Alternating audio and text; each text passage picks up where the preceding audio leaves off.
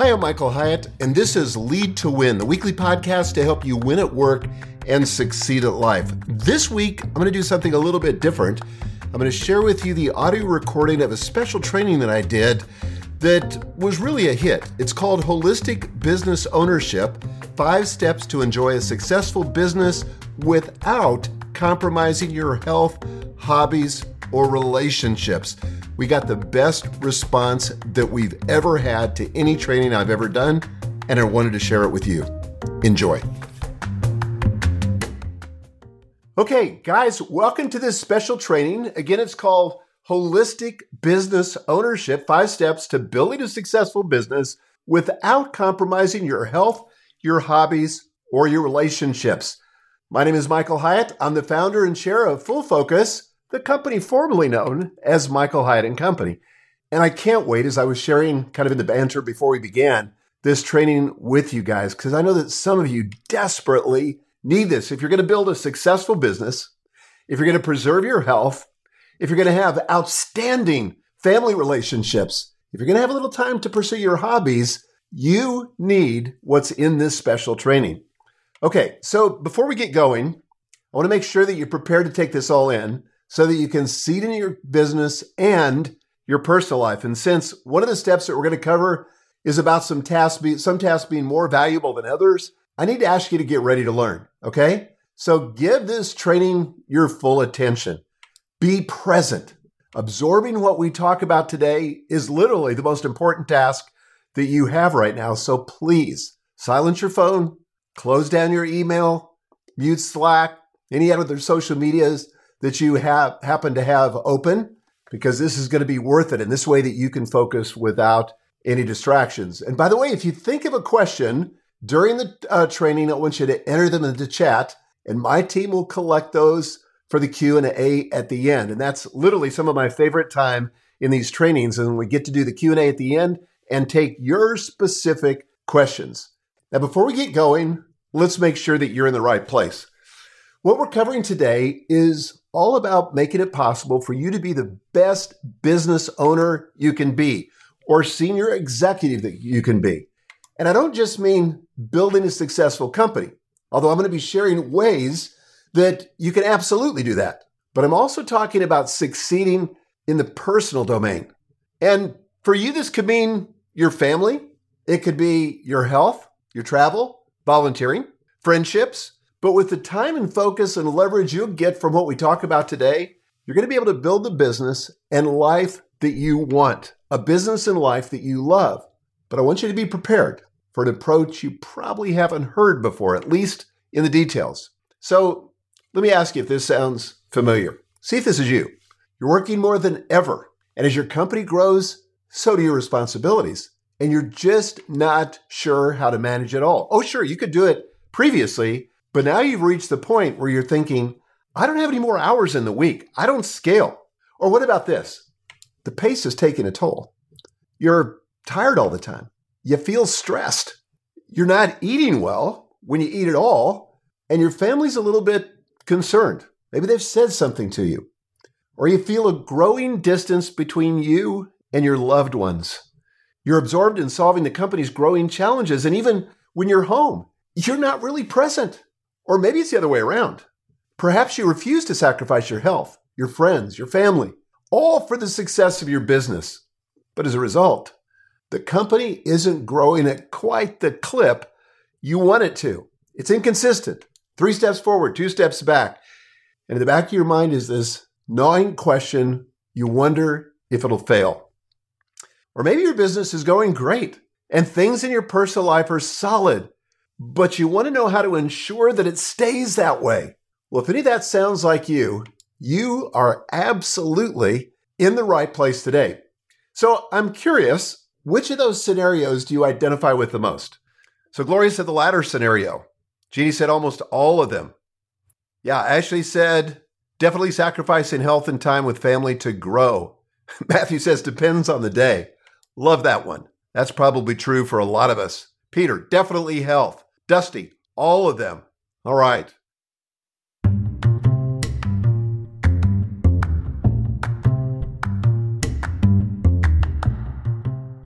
So uh, I've been married to my beautiful wife, Gail, for 43 years. It's going to be 44 years in July. So we're almost there. Together, we've got five daughters, three sons in law, and 10 grandchildren, a brand new one that's just one month old. So figuring out how to reach my goals without sacrificing my family has been, I think, my single greatest achievement. But getting there was also one of my biggest struggles. And trust me, I made plenty of mistakes along the way. Maybe you guys can relate. Long stretches of 70 to 80 hour weeks, more time at the office than at home, all to make the career side of things work. But even with success in my corporate life, when I was grinding out long hours, it wasn't all working. And let me share a personal story that shows you where this came kind of to a head. In the year 2000, I achieved a lifelong career goal. I became the publisher of a major book publishing company, Nelson Books, one of Thomas Nelson Publishers' 14 book publishing divisions. So this was long before I became the CEO. I was just a divisional manager. But after I took the job, I discovered a few things about the division that I didn't know before. First of all, we were dead last in revenue growth. We were dead last in profit margin. And as you might imagine, employee morale was terrible. And though I didn't feel it at the time, guys, this was a gift in disguise. I suddenly realized I couldn't really screw it up. I could only make it better. So the CEO asked me, he said, How long is it going to take you to turn this division around? Now, to be honest, I didn't really have a clue. And so I just kind of pulled a number out of the air. I said, Three years. Well, he thought for a moment and then he said, That sounds reasonable. You've got it. So my team and I rolled up our sleeves. We got to work and we worked hard, sacrificing our evenings and weekends to achieve the goal. And I was working, like I said, 70 to 80 hours a week. I was constantly traveling, not eating well, not exercising, but it paid off, or so I thought. To our surprise, we went from number 14 in the company to number one in just 18 months. Yeah, we were first in revenue growth, first in profit margin, and employee morale was off the charts, as you can imagine, because everybody got a bonus check. And I got a big bonus. In fact, my bonus check was more than my annual salary. I was giddy, and I couldn't wait to get home to share it with my wife, Gail. Now, you have to know this about Gail. She's always been super supportive my biggest cheerleader. But when I told her the news, she wasn't exactly her usual enthusiastic self. And I could tell she was holding something back. And she said, Honey, we need to talk. Well, some of you have had your spouse say something similar, and you know how I felt. I, I felt my heart sink. So she took me by the hand. We went into the den and we sat down. She took a deep breath and she began to tear up. She said, Listen, I want to be excited for you. I definitely appreciate all you do for our family. But I got to be honest, you're never home. And your five daughters need you. And even when you are home, Michael, you're not really here. And at that moment, she bit her lip as a tear rolled down her cheek and she said, Honestly, I feel like a single mom. Well, that slew me. I wanted to defend myself, but deep down, I knew she was right. I was experiencing success all right, but here's what I discovered it was a false summit. Yeah, I was crushing it at work, but my job was crushing my family. I mean, I'd worked for this opportunity my entire career, and I'd finally achieved my dream job, and I didn't want to give up my chance to lead. And then there was my team. They had worked so hard to turn this division around. They were counting on me too. But there was my family. Gail and the girls needed me too. And it felt like I was in a win lose situation. And I was facing what I now see as the impossible choice. I could either win at work or succeed at life. I couldn't do both. Pick one. Have you ever felt that way? Where you had to choose between success in your career or success in something outside of work that really mattered to you? Let me know in the chat. Jeff, every single day. Buddy, I feel your pain. Michelle, all the time. Michael, yes. Gloria, going on now. P. Feld, all the time. Mark, 10 4. Bill, yes. Yep, Gloria, the feeling is intensifying. Well, look, when faced with that choice, most of us do one of two things. First, we hustle harder. We think if we can just move faster, work smarter, keep grinding, somehow we'll get more done and we'll eventually succeed. Then we can relax. But working more just leads to neglect neglect of our health, our relationships, even our personal dreams. And it's a certain path, trust me on this, to burnout and one sided success. The alternative is to cut back on our professional ambition. So we refuse to shortchange our health or our family for our work. So we intentionally throttle back our ambition. Uh, the good news is we secure our personal priorities, but we wind up with wasted potential, unfulfilled dreams, and a lot of regrets. And especially for high achievers, people like you who love their work and want to make an impact on the world, this is a bitter pill to swallow. And it's still one sided success.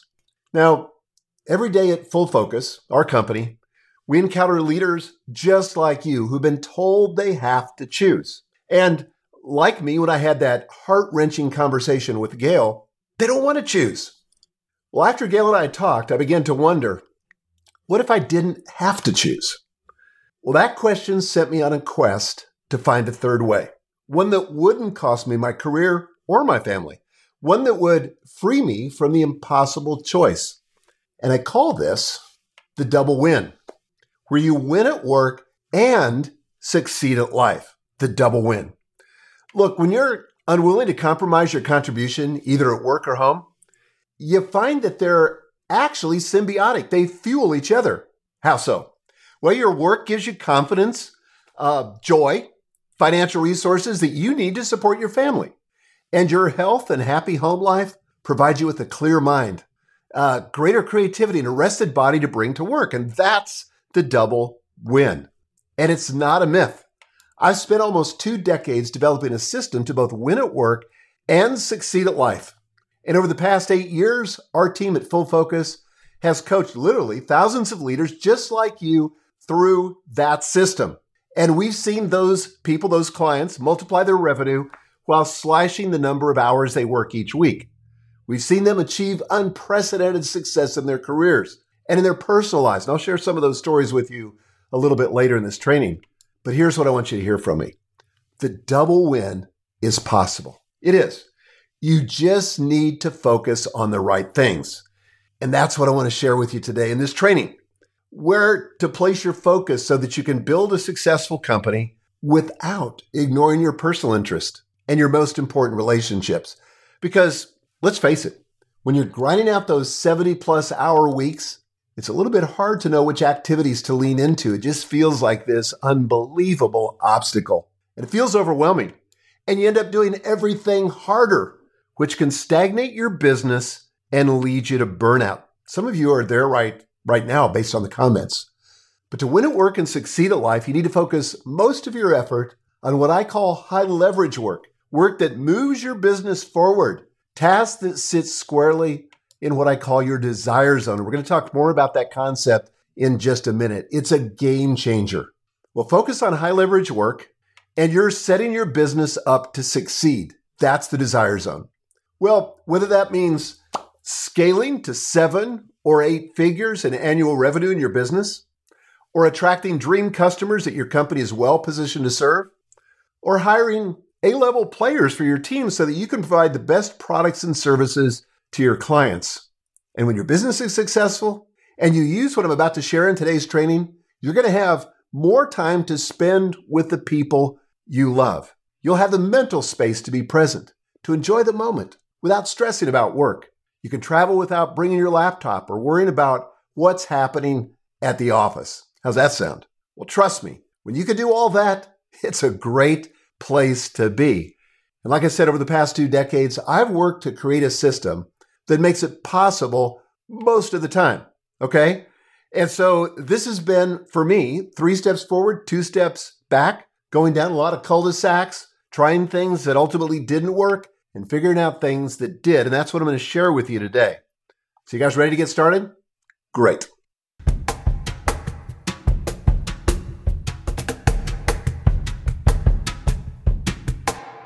Step number one resist the illusion, listen to me, that your workload is temporary. This is first for a reason. You've got more tasks than time available to do them. Am I right? Well, I know based on the research, according to one study of 1,000 professionals, 94% of them clocked more than 50 hours a week. Half of them clocked more than 60 hours a week.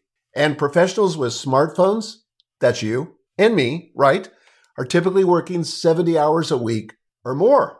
Now, I get that there are seasons in life when it means all hands on deck and you've got to invest the time. So maybe if you're a content creator, you've launched a course, or maybe you just started a new business or launched a new division, or maybe you're knee deep in something else that, else that takes an extraordinary amount of time. That's normal. For example, when the pandemic started, gosh, that was over two years ago now, I was in the middle of leading my in person coaching intensive called Business Accelerator. I'll tell you more about that a little bit too. But I had about 50 of my clients on site here outside of Nashville.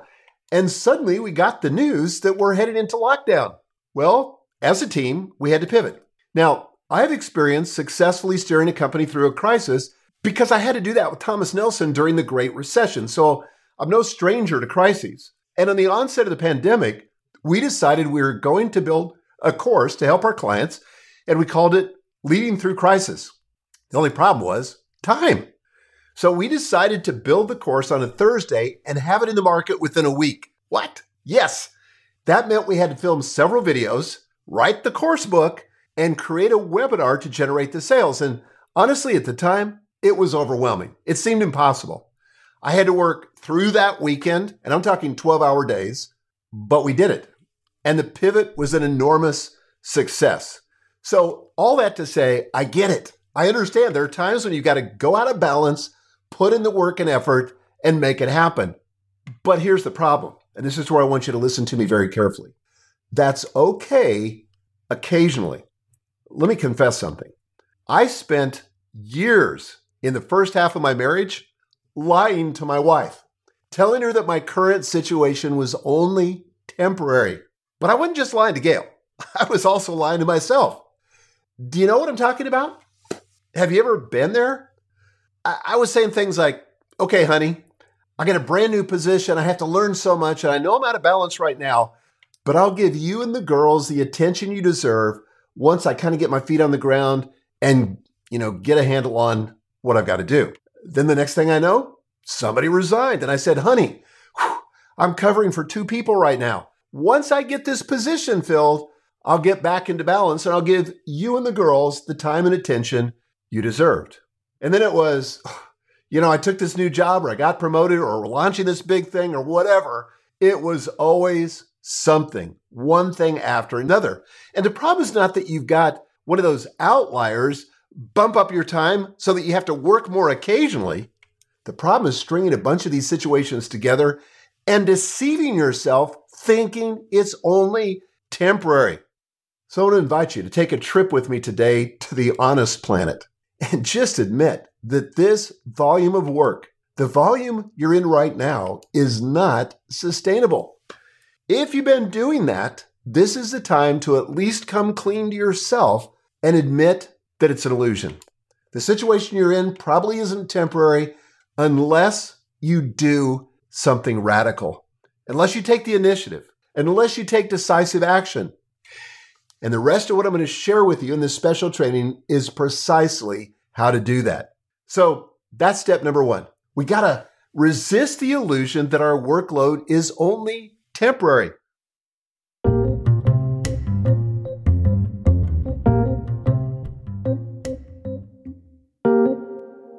And that brings us to step number two.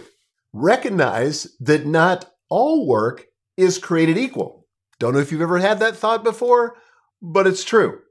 When you focus on work where you have the greatest passion and proficiency, you're going to have the greatest impact, the most leverage, and you're going to create the biggest wins for your company.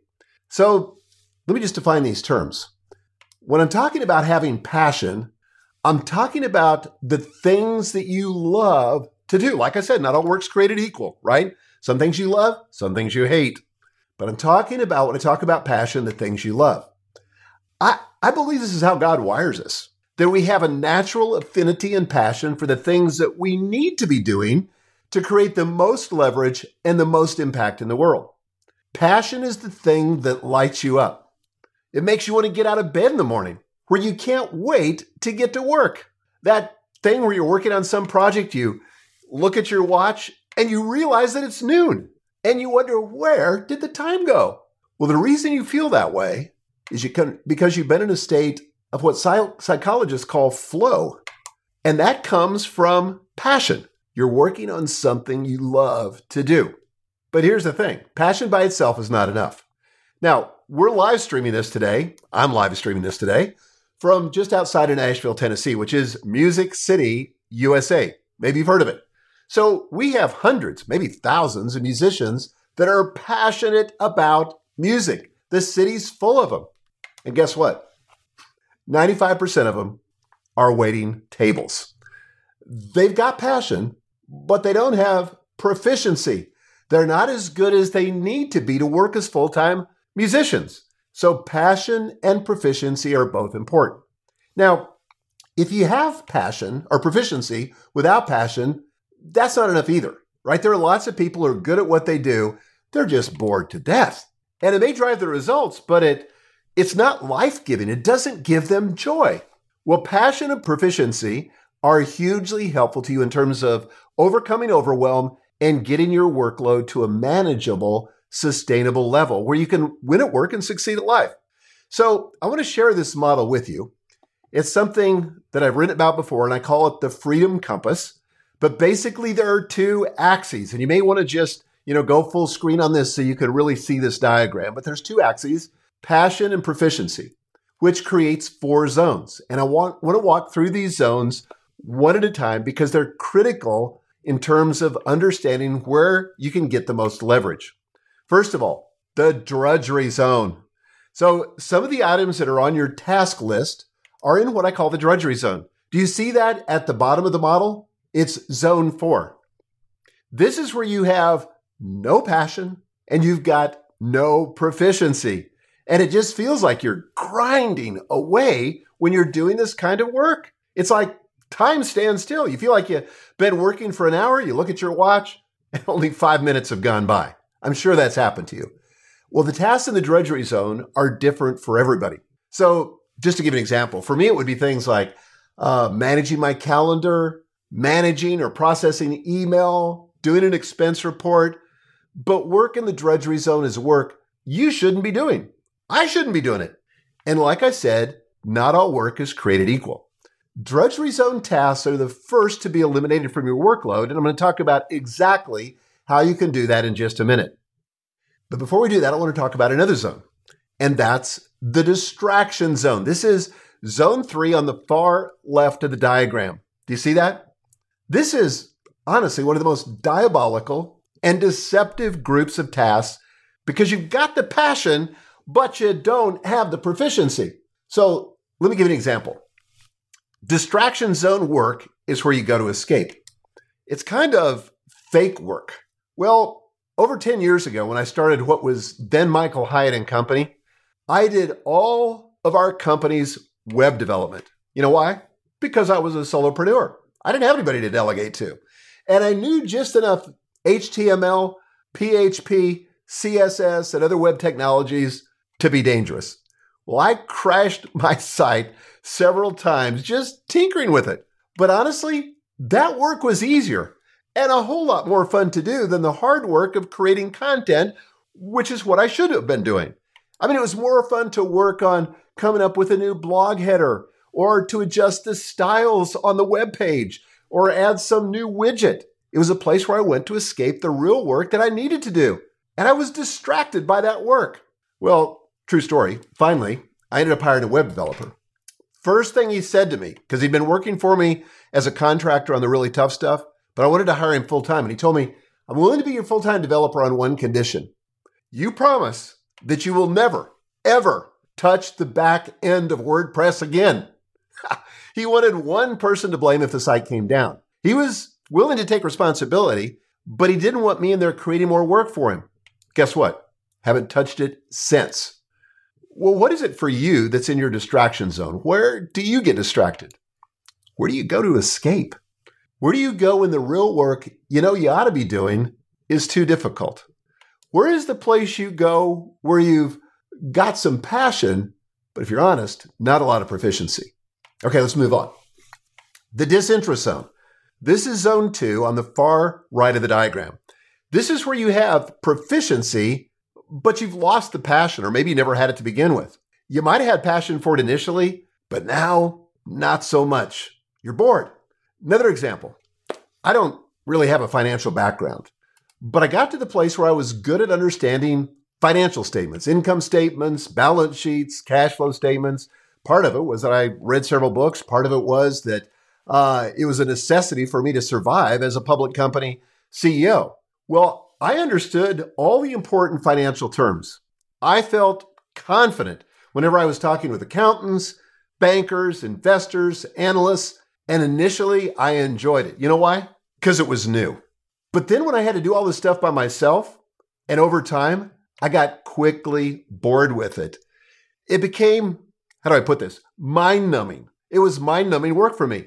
So, processing transactions, trying to keep my own books up to date, I was good at it to be sure, but there was zero passion.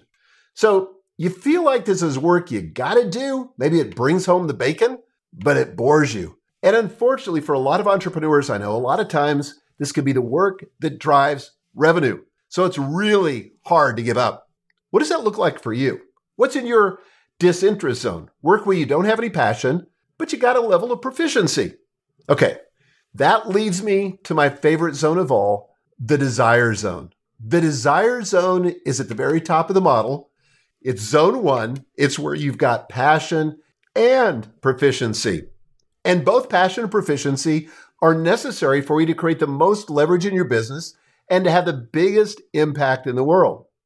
So, where do you have passion and proficiency? What lights you up? Where do you get compliments from other people about the quality of what you do? Well, this is what makes the world go round. It's going to be different for everybody. And for me, it's basically three things. So, number one for me, in my desire zone, coaching leaders and business owners.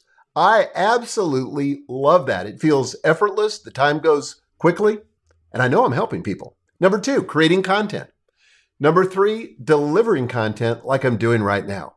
Now, if it's not one of those three things, then it's not in my desire zone. And I need to stay in my lane. You know, you're working in your desire zone when you feel, listen to me, freedom. So, as entrepreneurs, most of you got into this business. Why? Because you wanted to be free. You were tired of working for the man or the woman or the company. And then you've now got this overwhelming to do list with all these tasks you weren't passionate about. And maybe you've suddenly found yourself imprisoned in the worst job you've ever had, working for the most onerous, oppressive boss that you've ever had.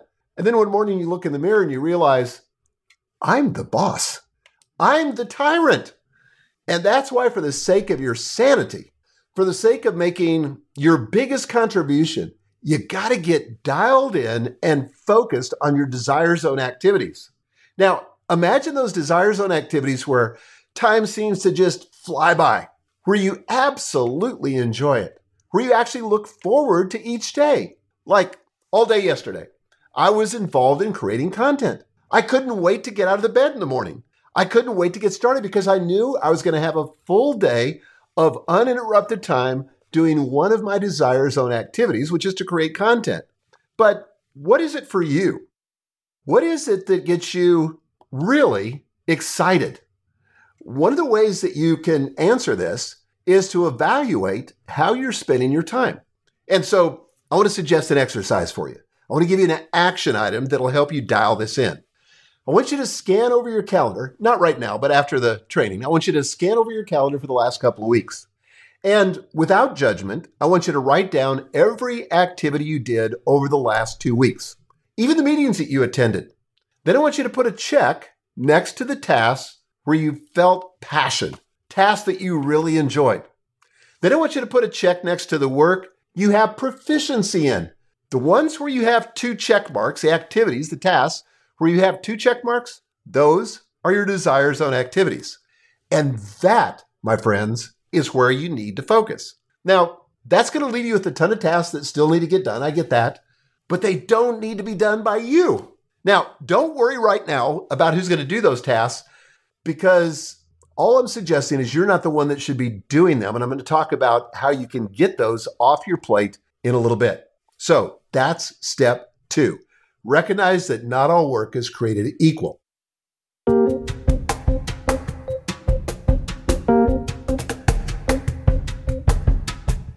That brings us to step number three.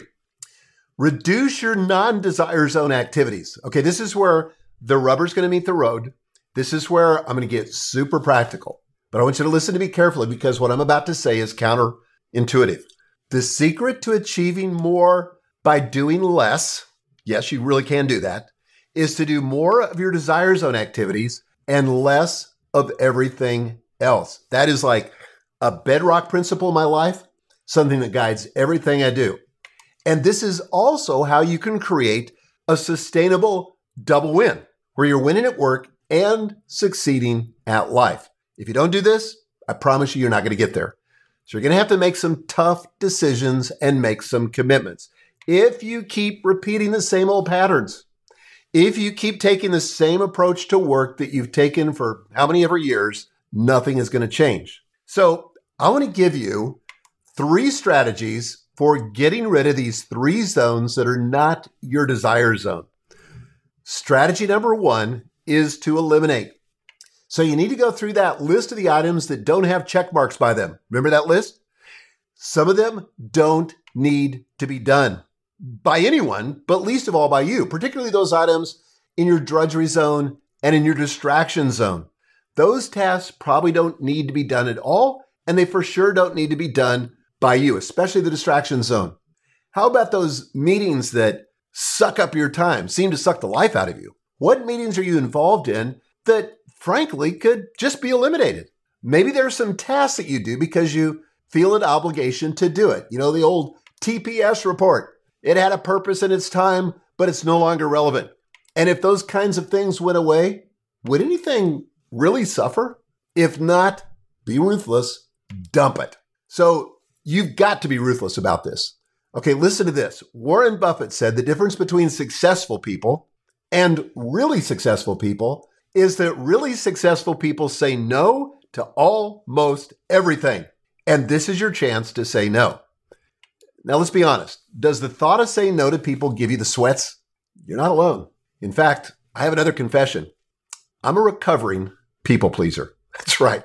I don't like to say no. It's hard for me to say no. I hate to disappoint people. I hate to engage in conflict with people. And sometimes I say yes when I know that I actually should say no. But here's the thing your time, heck, my time, it's a limited resource. We've got just 168 hours in a week. In this sense, we are truly all created equal. And every time you say yes to one thing, you're saying no to something else. And it's a trade. So when a new opportunity comes up, we got to ask ourselves the question what are we willing to trade to do that? Now, this is where my executive assistant, Jim, is such a great partner because the things that are in my drudgery zone are in his desire zone. So we complement one another beautifully. A lot of business owners want to clone themselves, but that's a mistake. You need compliments. And Jim is my compliment. He complements what I do. And one of the questions Jim asks me when I say, I want to start something new. He just did it last week. Okay, great. What are you willing to give up to do that? And Jim used this analogy with me. He said, It's like you know when your closet's already full. What clothes are you willing to get rid of to make room for the new clothes you want to get? Because you can't just keep stuffing your closet full of clothes. We've got to get better at saying no if we're going to get our lives back. And I'll tell you one of the best ways to do this is something called the yes, no, yes formula. Yes, no, yes. I learned this from Dr. William Ury, author of The Power of a Positive No. You can read the book, but let me give it to you in a nutshell. Works like this. Somebody sends you a request. Maybe it's email, maybe it's voicemail, maybe it's a text, but they say something like, Hey, can I have coffee with you and pick your brain? I get a lot of those. Or, Hey, would you be willing to speak at this conference? Or maybe it's, um, would you be willing to serve on this nonprofit board? So in response, you want to start with an affirmation and say something like, man, thank you so much of thinking of me. Or, you know, I'm honored that you would consider me for that. So start with the yes, but then go directly into a no that is direct and unequivocal. This is the magic language that you can use. Okay, listen up. Unfortunately, in order to be faithful to my other commitments, I have to say no. That's the magic language. Unfortunately, in order to be faithful to my other commitments, I have to say no. Here's what I don't say. Gosh, uh, check back with me in a few weeks, or maybe check back with me in another month. And you know why I don't like doing that? Because you know it's going to be the same story then. It like boomerangs right back to you. And I'm going to have to do it all over again. So I'm going to bite the bullet and give them a direct, unequivocal, unambiguous no, unfortunately, I have to decline. But I don't want to stop there. I want to end with a yes. Yes, no, but then end with a yes. So I might say something as simple as best of luck with your conference, or hope that project goes well, or simply all the best. Whatever it is, I try to warm it up so that I preserve the relationship because that's important to me. So the yes, no, yes formula keeps me from procrastinating because most of the people I said no to in the past had actually a positive response. They'd say something like, Well, naturally, I'm disappointed, but thank you for getting back to me. What I used to do in the old days was I didn't want to say no, so I let the request languish in the inbox. I didn't respond. That's what ticks people off. They can handle a no, trust me. What they can handle is being ignored. So, eliminate is the first strategy. Strategy number two automate. I want to use as an example email templates. So I did this for the first time about 20 years ago, and I realized there were only about, and I literally counted them up, about 42 unique requests that came to me via email or voicemail. Back in those days, we didn't have text messages, but about 42 unique requests. They were variations on the same themes. Well, responding to these requests would be easier and faster if I could create an email template to avoid the angst of saying no. So I just pull a template, maybe warm it up with a few sentences on the front end, add a note on the back end, boom, send it off. By the way, that's automation. And over time, with every email or every request that I got, I thought, how could I respond in a way that I would be proud of and that would be honoring to the other person on the other end of my email? And with that answer in mind, I took a little extra time every time I responded to create the template. Now, here's what I didn't do I didn't do it all at once. I just did it one email at a time as I had the need to respond to a specific request. So, yes, it did take a little extra investment of time on the front end, but this effort quickly paid for itself. And I could use that template literally every time I got that request.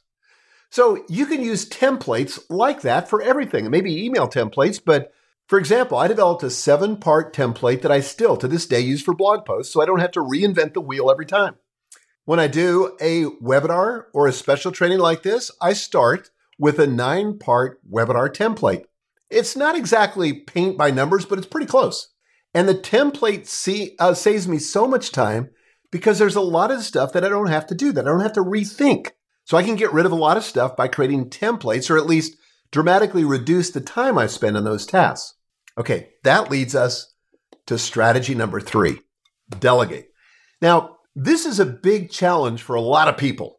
And I talk to a lot of leaders. We have hundreds of people in our business coaching program. I've talked to many of them. And the thing about those coaching clients is they struggle with delegation, almost all of them. So they have something in their mind that says, you know, if I want it done right, I've got to do it myself. Be honest, have you said that? I know I have. Or maybe they're saying to themselves, gosh, delegation takes longer to explain how to do it. I might as well just do it myself. Or sometimes they say, I can't afford to hire somebody right now. I guess I'm going to have to do it. Some of those may be rattling around in your own mind. But as long as you are the answer to each of those questions, you're going to struggle with being overwhelmed. You're going to struggle with a workload that's just too big. Because here's the truth there are people out there who can do the thing you need done better. Yes, better than you can. It may take a little time on the front end to invest in them, to describe what you want, but you've got to invest in them to remove yourself from non desire zone tasks. This is the secret to the double win. Now, if you're like most high achievers, you're not a natural delegator. Look, I wasn't either. You want to be in control so you can dictate the end result, right? You feel responsible for the results. You want to control the quality. So let me share how you can delegate the non desire zone activities off your plate while maintaining um, just enough control where you feel confident that the work will be done to your standards. And I call this the five parts of effective delegation. Part number one description. Here's the thing you got to get people aren't mind readers. And yet I talk to people all the time, business leaders, who expect the people on their team to read their mind and they get very frustrated when they don't. So instead, you need to describe succinctly what you want them to do, like less than two sentences. Start with an action verb like book or create or respond or identify or research. This part answers what and when. And that leads us to part number two rationale. This part answers why. Now, knowing why you want something done can better help your team complete it to your satisfaction. It gives some um, necessary context. It helps people be part of the larger story, story to feel purposeful and to understand what you're really after. So again, they can't read your mind. And unless you give them the why behind the what, they got to kind of guess. And knowing that from you will make a difference. That leads us to part three parameters. This part answers how. Look, people are afraid of underperforming, and knowing parameters helps combat that fear. So, parameters might include things like budgets, timelines, internal or external resources, and any milestones or due dates that you have. Now, if you don't care how it gets done, that's okay. Sometimes that's true for me.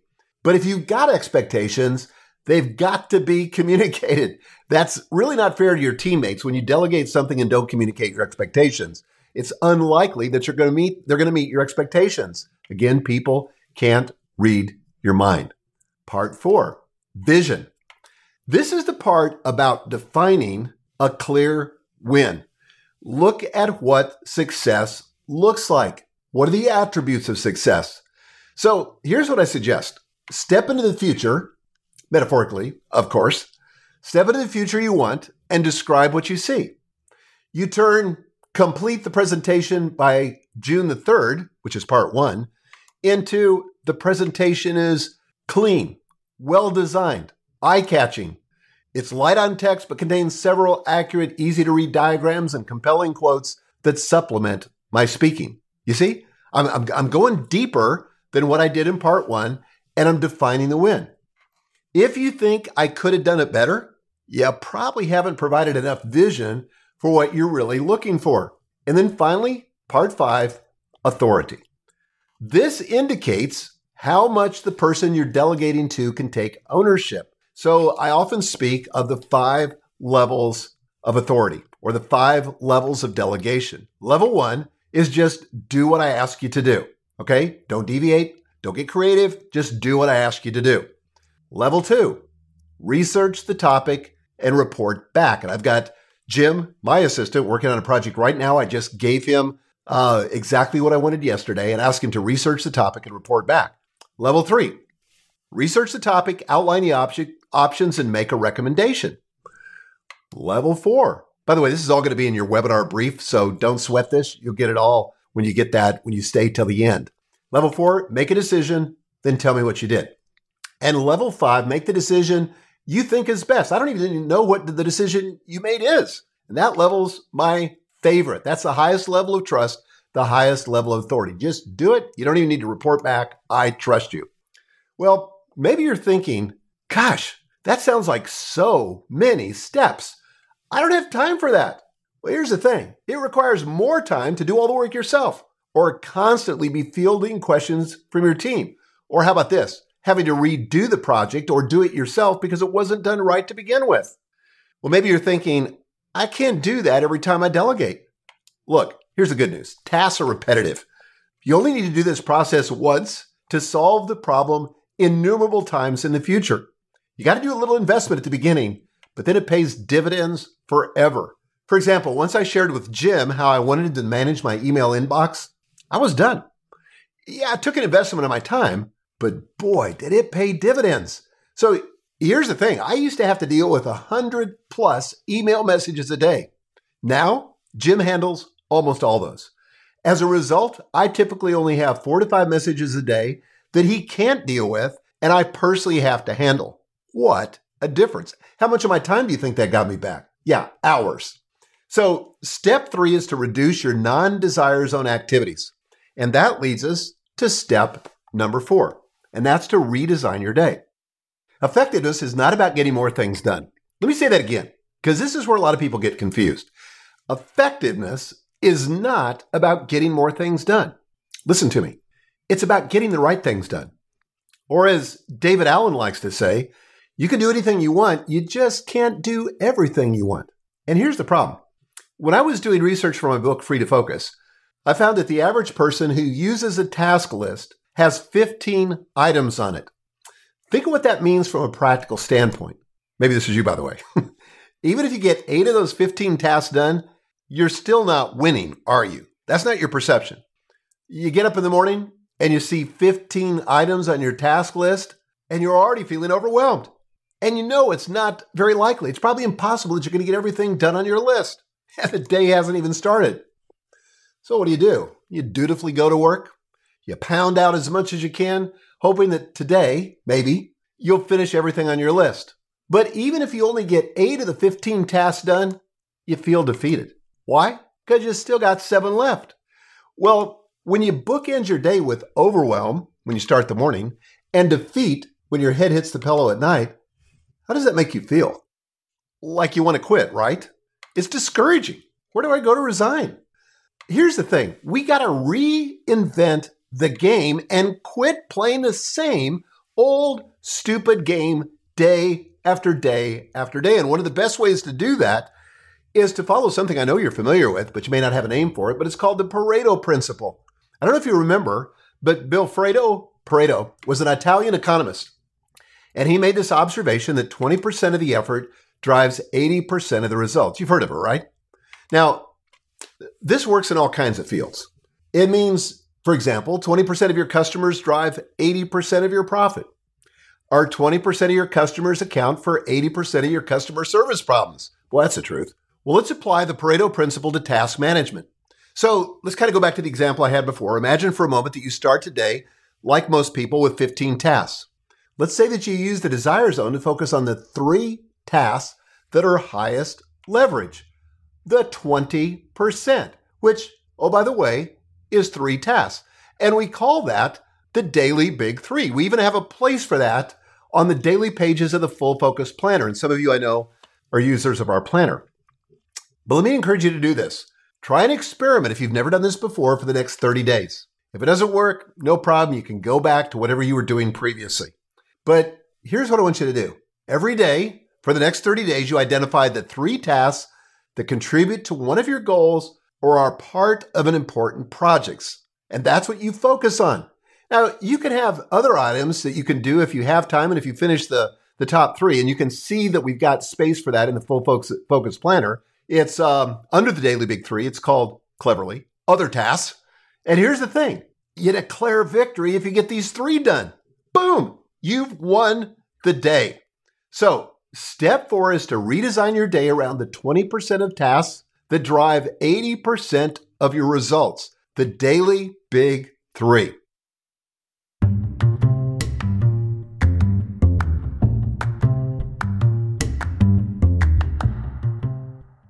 So far, we've talked about four different steps. Step number one resist the illusion that your workload is temporary. It's not. Step number two Recognize that not all work is created equal. Step number three, reduce your non desire zone activities. Step number four, redesign your day. Okay, so maybe you're wondering, does this actually work or does this sound too good to be true? Well, I can promise you it absolutely works. So here's an example of these steps in practice. We got about 40 people on our team. Many of them are young parents. And when the pandemic happened and everything started shutting down, suddenly schools were closed. You guys remember that back in March of 2020. Childcare was closed. And in a flash, their kids were underfoot. Then there was all the stress of the macro environment, and it was a lot to deal with. So we decided to experiment with our schedules.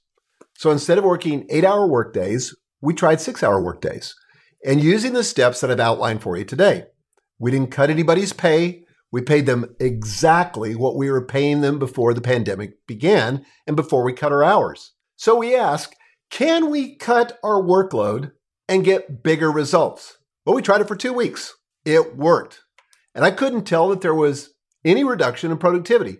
If you had had me look at just the results and not knowing that people had cut their workdays from eight hours to six hours, I couldn't have told any, I couldn't have seen any difference. So we then tried it for another month. We said, okay, that seems to be working. Let's go through the summer with this. And we did. We worked through that summer of 2020, working 30 hours a week. Again, not docking anybody's pay. Everybody's getting paid the exact same amount. Well, then that fall, we decided in our strategic uh, planning session as an executive team that we were going to make it permanent because we were actually getting bigger results by working less. Well, I know that sounds like a paradox, or maybe it's counterintuitive, but it absolutely works. And it works because it forces you to prioritize and stay focused on your most important work. And oh, by the way, what a recruiting tool in terms of attracting top talent to our company. So we're committed to the double win. And I hope truly, that you won't settle for anything else. You deserve to win at work and to succeed at life, and you can do it. Which brings me to something that can supercharge everything we've talked about and reduce the time of trial and error and figuring out how to apply these steps in your business. So think of this as an afterburner for business growth without sacrificing your health or relationships. And it's the crucial fifth step. The slide actually already fired. But here's what it is this is the crucial fifth step for winning at work and succeeding at life. Step number five recruit a coach to accelerate your progress. Coaching, listen to me, coaching helps you go further faster. I've used coaches in every area of my life, and I still do. For example, when I wanted to get in the best shape of my life, I was already 50 years old. I hired a trainer. When I wanted to learn how to fly fish, yeah, I could have tried on my own. I could have gone to YouTube. I mean, you can learn almost anything on YouTube. I could have tried to figure it out all on my own, but honestly, that's kind of the slow, dumb way to do it. If you want to go further, faster, hire a coach to accelerate your progress, but not just any coach. So I'm going to give you three criteria to look for when you're hiring a coach. Okay. So whether you get involved with our coaching program or somebody else's, these three criteria will serve you well. First, do they get the right results? Are they walking the talk? Are the people who are coaching you or the person who is coaching you, do they exemplify the kind of life you're after? Do they do what they teach? Well, we live in a world where, as you probably found out by now, that's not always the case. Well, more importantly, do they get those results for their clients? I mean, it's one thing to get for the coach to get the results for himself, but maybe it's not transferable. Maybe it's not universal. So, do they get the results for their clients? Are they getting objective, tangible, concrete results for their clients? And by the way, can they prove it? Second, do they offer the right format? What do I mean by that? Well, a lot of people think that one-on-one coaching is kind of the uh, the holy grail or the gold standard of personal coaching. I don't think it is. I believe that combining group coaching with one-on-one coaching is 10 times better. Why? Here's why. Because you get the benefit of an experienced guide, that's your coach, and you also get the benefit of a peer group from whom you can get feedback, input, accountability, and people who can celebrate your wins with you. And this isn't a minor thing. Look, one of the realities of owning a company is finding peers who could relate to your success and to what you're experiencing. People you can walk to or talk to who have gone through some of the same things. You can't underestimate the value of a great peer group. So with one-on-one coaching layered on top of group coaching, you get personalized help that's tailored for your business and specific challenges. You also get the privacy when you're working through sensitive matters, and that works in the one-on-one coaching environment. And you develop a closer relationship and familiarity as you work together. Group coaching plus one-on-one coaching adds a supercharger for your progress. Third, do they have the right training? Now, the dirty little secret is that coaching is an unregulated industry. People can read a book, decide they're an expert, hang out a shingle, and get into business. That's not what you want, right? You don't want somebody who's a self proclaimed expert. Instead, like we've talked about throughout this training, your time is precious.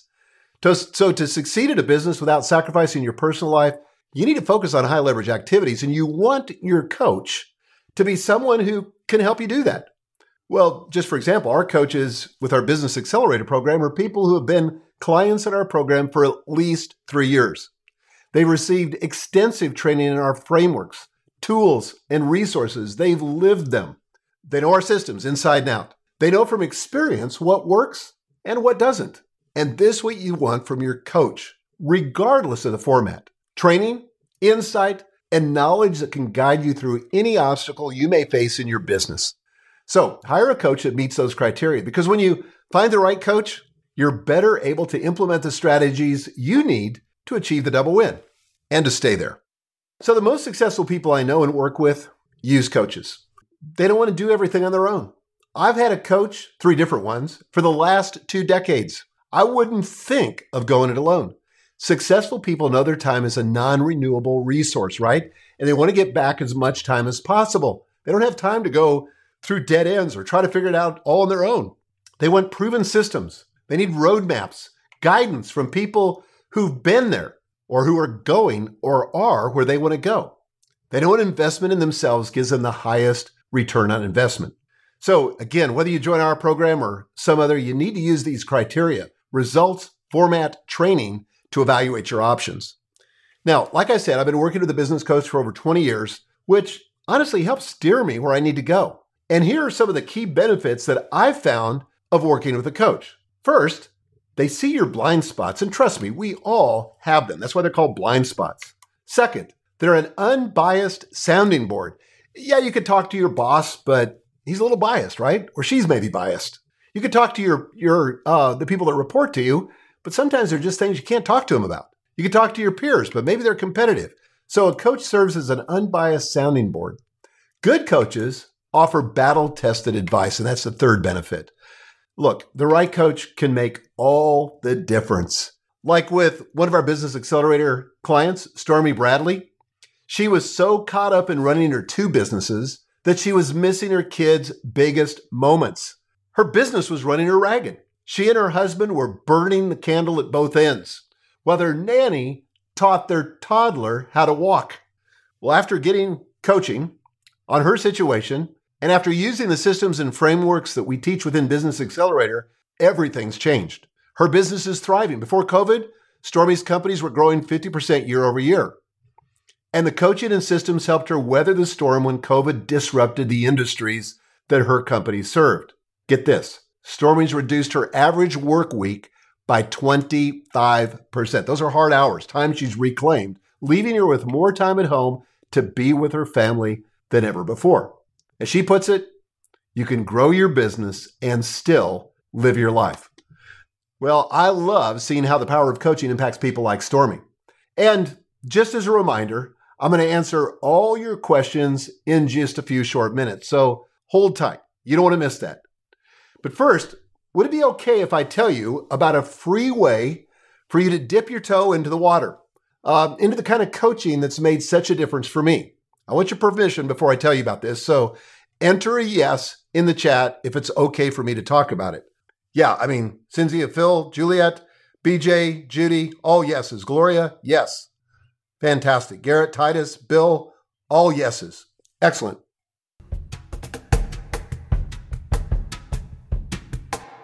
Maybe at this point you're thinking, I got some work to do. Uh, maybe you heard these five steps to building a successful business without sacrificing your personal life, and the gap seems pretty big. Maybe it feels like where your business and work life are at now is too hectic to imagine having time for anything good on the personal side. Or maybe you understand the steps, but you're not quite sure how you can keep pouring into the company without big personal sacrifices. It feels, like I said at the very beginning, the impossible choice. Well, I want to give you an easy way to build forward momentum. An easy way so that you don't need, so that you can begin to experience the double wind and to see a clear path from where you are to that reality.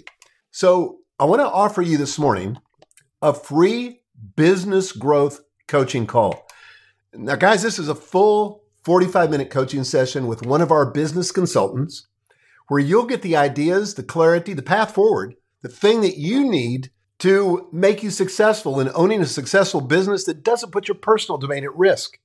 And you can sign up for free at businessaccelerator.com forward slash act. If you look at your screen right now, the URL is there.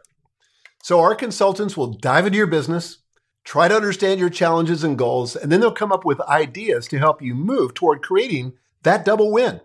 Their observations might challenge you, but you're going to come away with ideas and a direction on building a company that runs without your constant involvement at every level. And if it looks like Business Accelerator could help you get there to that destination of the double win, we'll extend an invite for you to join our coaching program. But again, this is about developing you and helping you succeed in business without sacrificing your personal domain. And this program is not for everybody. And part of what you'll learn in that call was what is whether or not it's a fit for you. Now, the only caveat is that our frameworks, systems, and tools work best for companies with more than $500,000 per year of revenue.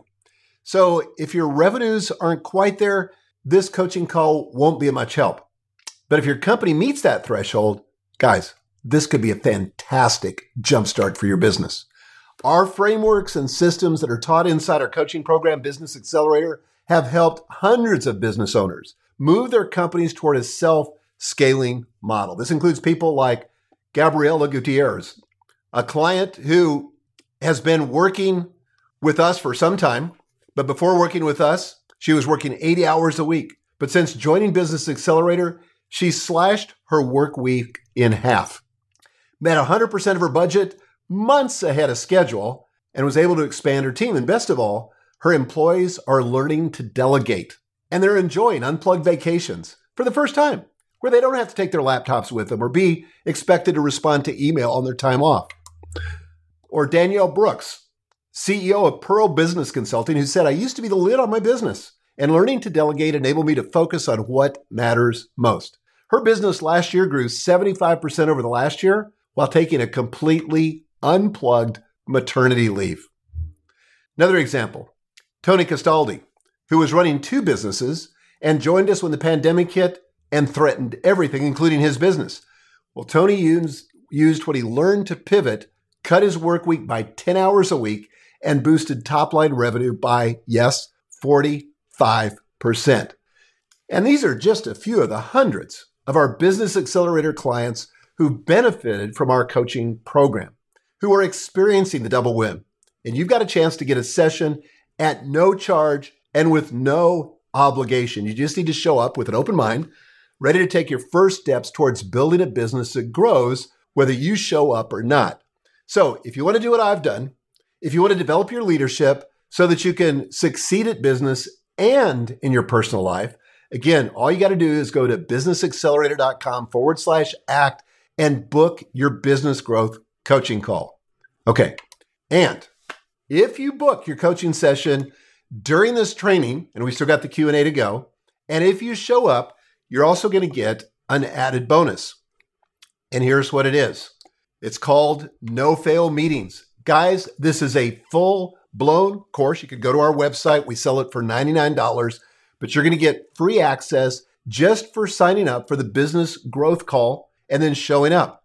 And when I talk to business owners, meetings are one of the aspects of their job that they dislike the most. Is that you?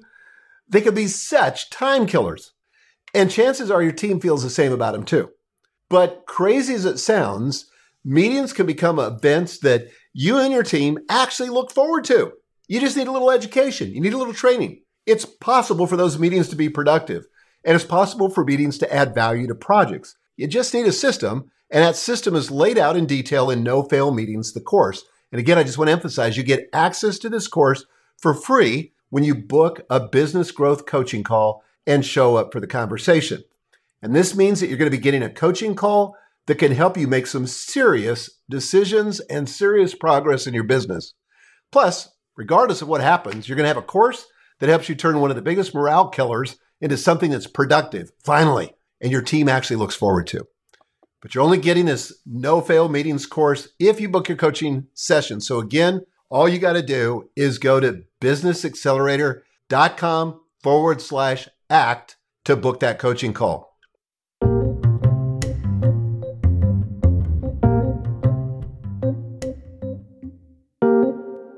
Now, during our training, we discussed five steps for working in your desire zone as the key to scaling your business, right? With less hustle, less grind. Step one, resist the illusion that your workload is temporary. Step two, recognize that not all work is created equal. Step three, reduce your non desire zone activities. Step four, redesign your day. And step five, recruit a coach to accelerate your progress. These steps help you keep focused on the work that matters, eliminating work that's not in your desire zone, and scaling your business while giving you back time for your personal life. So, if you're ready to scale your business and spend fewer hours at the office, we'd love to help you achieve this vision. So, to see how this might work for you, again, I want to invite you to schedule a business growth coaching call, and one of our business consultants will help you find the path forward. And again, you can do that at businessaccelerator.com forward slash act. Okay, time for questions. You guys ready? So, Betty says, How did I find or pick the right executive assistant and then retain the right executive assistant.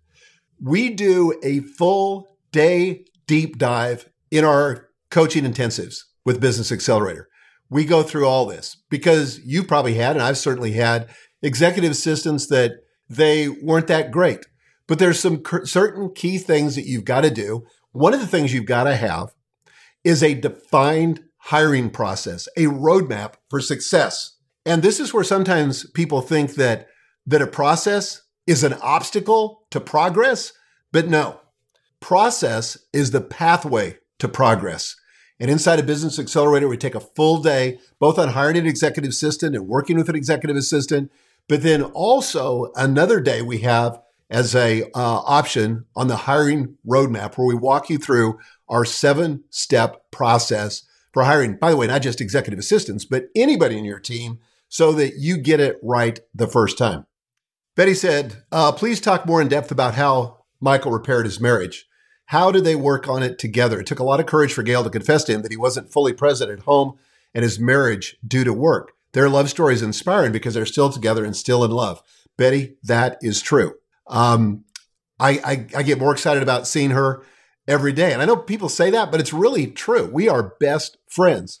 I'll tell you, it, it took her having the guts to confront me. And then, frankly, I had to have the grace to repent, you know, to, to see the error of my ways and to be willing to change. And so the first thing I did, and this is the God honest truth, I hired an executive coach, Daniel Harkavy. And uh, Daniel and I wrote a book together, but Daniel was my coach in those days. And one of the first things Daniel said to me was, You've got to have boundaries on work because your work is spilling out into every area of your life and it's not healthy. So he said, when are you willing to quit each day? Because prior to, to having a coach, I would go home, eat dinner with the family, and then immediately crack open my laptop and keep working till I couldn't hold my eyes open anymore.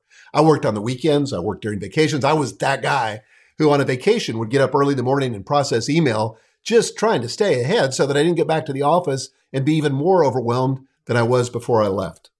So he said, Are you willing to commit to those boundaries? And I said, Yes, I am.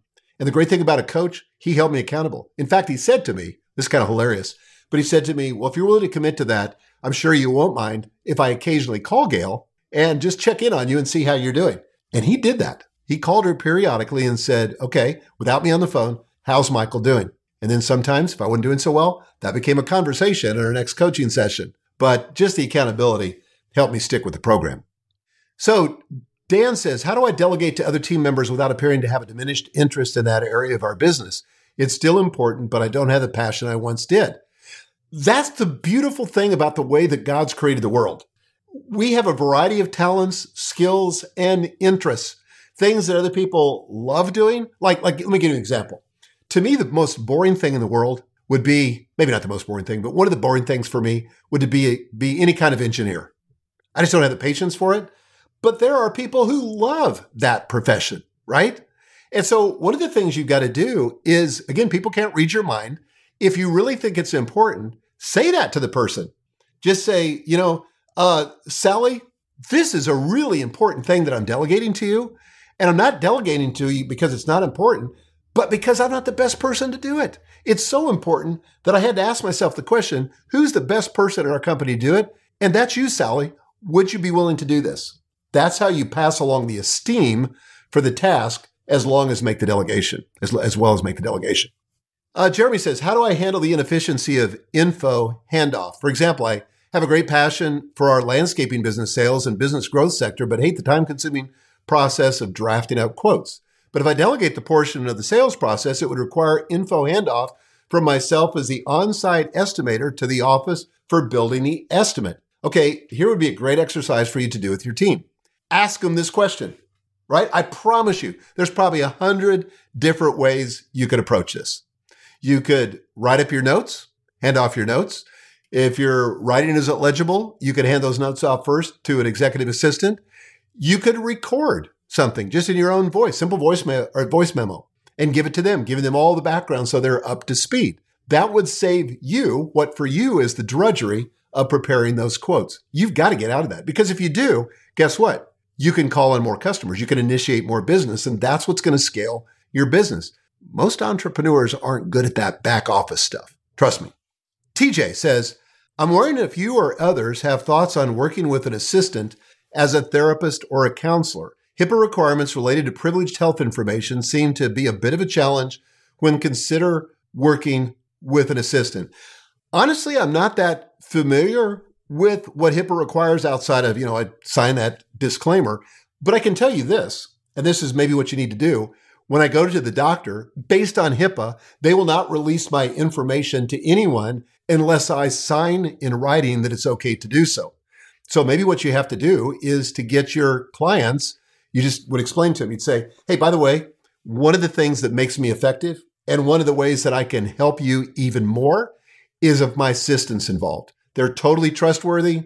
They, we respect confidentiality. They signed a non-disclosure confidentiality agreement with me, but I need you to sign this HIPAA form that acknowledges that they're going to be involved, just like a nurse might be involved if you were at a doctor's office, right? The doctor doesn't do everything. He doesn't, he's not the guy that, or the person that comes in and takes your blood pressure and measures you and weighs you and does all those things, they have an assistant. So you just need that kind of thing. Just have somebody sign off on it if you feel that's necessary. And again, consult with an attorney.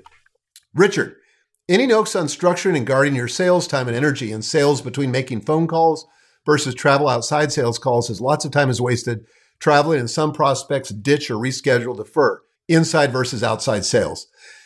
Yeah, well, one of the things I would do is come up with a foolproof way that your appointments don't get canceled at the last minute. And this is where a good executive assistant can go before you. So one of the things that Jim does on my coaching calls, he will call ahead to the person with whom I've scheduled the appointment like 24 hours before just to double check. And we have several software reminders. I, I literally can't remember the, the last time somebody didn't show.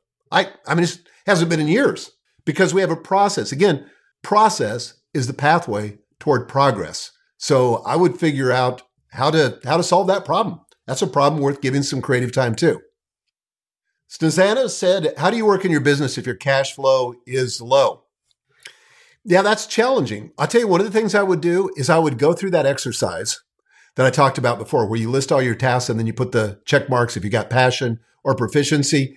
You might even add a third check mark and say, which are the activities that generate the most revenue or the most profit? and focus on those.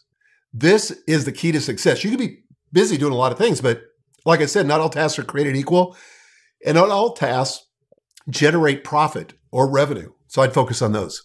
Garrett, how do you work well with your family members? How do you avoid nepotism? Great question. I have, let me just think here. I've got three family members that work at Full Focus. So I have my oldest daughter. She's our CEO. I've got our youngest daughter. She's our marketing director. And I have one of my sons in law who's our chief content officer. We have very open and honest relationships, full transparency. We don't provide any favoritism. In fact, if you were to ask them, I think they would tell you they feel like they're held to an even higher standard because they're associated with me. But I just think you got to be open, you got to be honest about it, and you can't, you know, give favors or treat people as favorites just because they're in your family. Phil said, Where can we find more information on the Freedom Compass? Yeah, we've got several different versions of that. Obviously, our coaching program, we do a deep dive. We spend a full day on this so that you implement it. And then your one on one coach will take your specific situation and work through it for you. But in addition to that, I've got a book called Free to Focus. We also have a course that goes into more depth called Free to Focus. And so it's in a lot of different places, but yeah, you can learn more about it in any of those options. Okay, Dave, I'm not sure if this is another Dave or the same one, but he said it might sound strange, but I don't know what I'm passionate about. Do you have any suggestions that can help point me in the right direction? Yeah. So this is really about when are you in a state of flow? Okay. So what are the tasks that you do that you don't dread? That when you first hear you're about to do this task, that it kind of lights you up. You kind of go, oh, I get to do that, right? Instead of I have to do it, but your natural language is around I get to do that thing.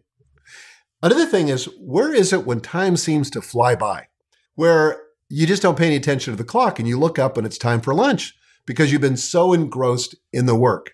So that's how, those would be some of the indicators that I would look for for passion. Okay, two more questions, guys. We're almost done. Paula, should I have a daily big three at work, professional life, and a daily big three at home, personal life? Paula, no. You should, here's why. Your personal life and your professional life interact with each other. One domain affects the other. They are a seamless whole. Now, if you want a rule of thumb, I try to have two professional tasks on my uh, list every day and one personal task. But that's a rule of thumb. Sometimes I might have two personal and one professional. But if you start managing more than one list, you're going to complicate everything and you're going to be right back to where you were feeling overwhelmed. Marsha Ellis Smith said, Michael, thank you for this webinar. You and I worked together years ago at uh, B&H Publishing. You were a joy. Any specific, by the way, Marsha, thank you. I remember you. Any specific suggestions for a small home-based business in selling jewelries and gift items bought and resold, not handmade, mostly at festivals, but have a website also, sole proprietorship? Yeah, I, I would say you got to get the word out, right? So get on social media, maybe even buy Facebook ads. But here's what I would say about Facebook ads. I typically don't run Facebook ads to try to sell products. I try to, to sell Facebook ads to give something to somebody free in exchange for their email address, like a special training like this, so that they get into our system so we can start to nurture that relationship. You got to nurture the relationship before you can make the ask that pretty much wraps it up. And I really, guys, I don't take for granted and I appreciate you spending time with me today. But before we go, I want to make two final comments about finding success in your business while winning your personal life. Okay? First, it's going to require an investment time, effort, patience, persistence. And there's going to be bumps in the road. The question is will you move down the path on your own? We try to cut your own path? or we work with a coach who uses a proven system in terms of where it is to go to achieve your vision. Again, either way, the path's not going to be easy, but it is a whole lot easier with a coach who goes before you. And you got to decide whether you want to risk going it alone or if you're ready to put yourself in the best position to win. And that's why you, we're offering you this free business growth coaching call is to try to determine that. Again, no obligation. You're going to get the free course the No Fail Meetings course for free, a $99 value, just for signing up for a call and then showing up to have that conversation. And I can promise you, there will be no pressure. This is entirely about you, and that's going to be the focus.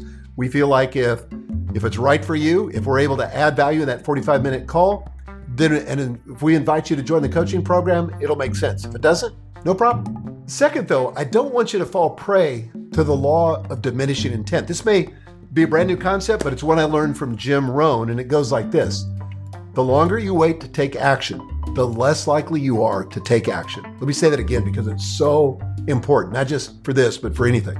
The longer you wait to take action, the less likely you are to take action. That makes sense, right? You've probably experienced it before, and I'd hate for you to delay your decision, get distracted, miss the opportunity to change your reality, and experience the double win. So, again, I want to invite you, it's right on your screen. Go to businessaccelerator.com forward slash act to schedule this business growth coaching call.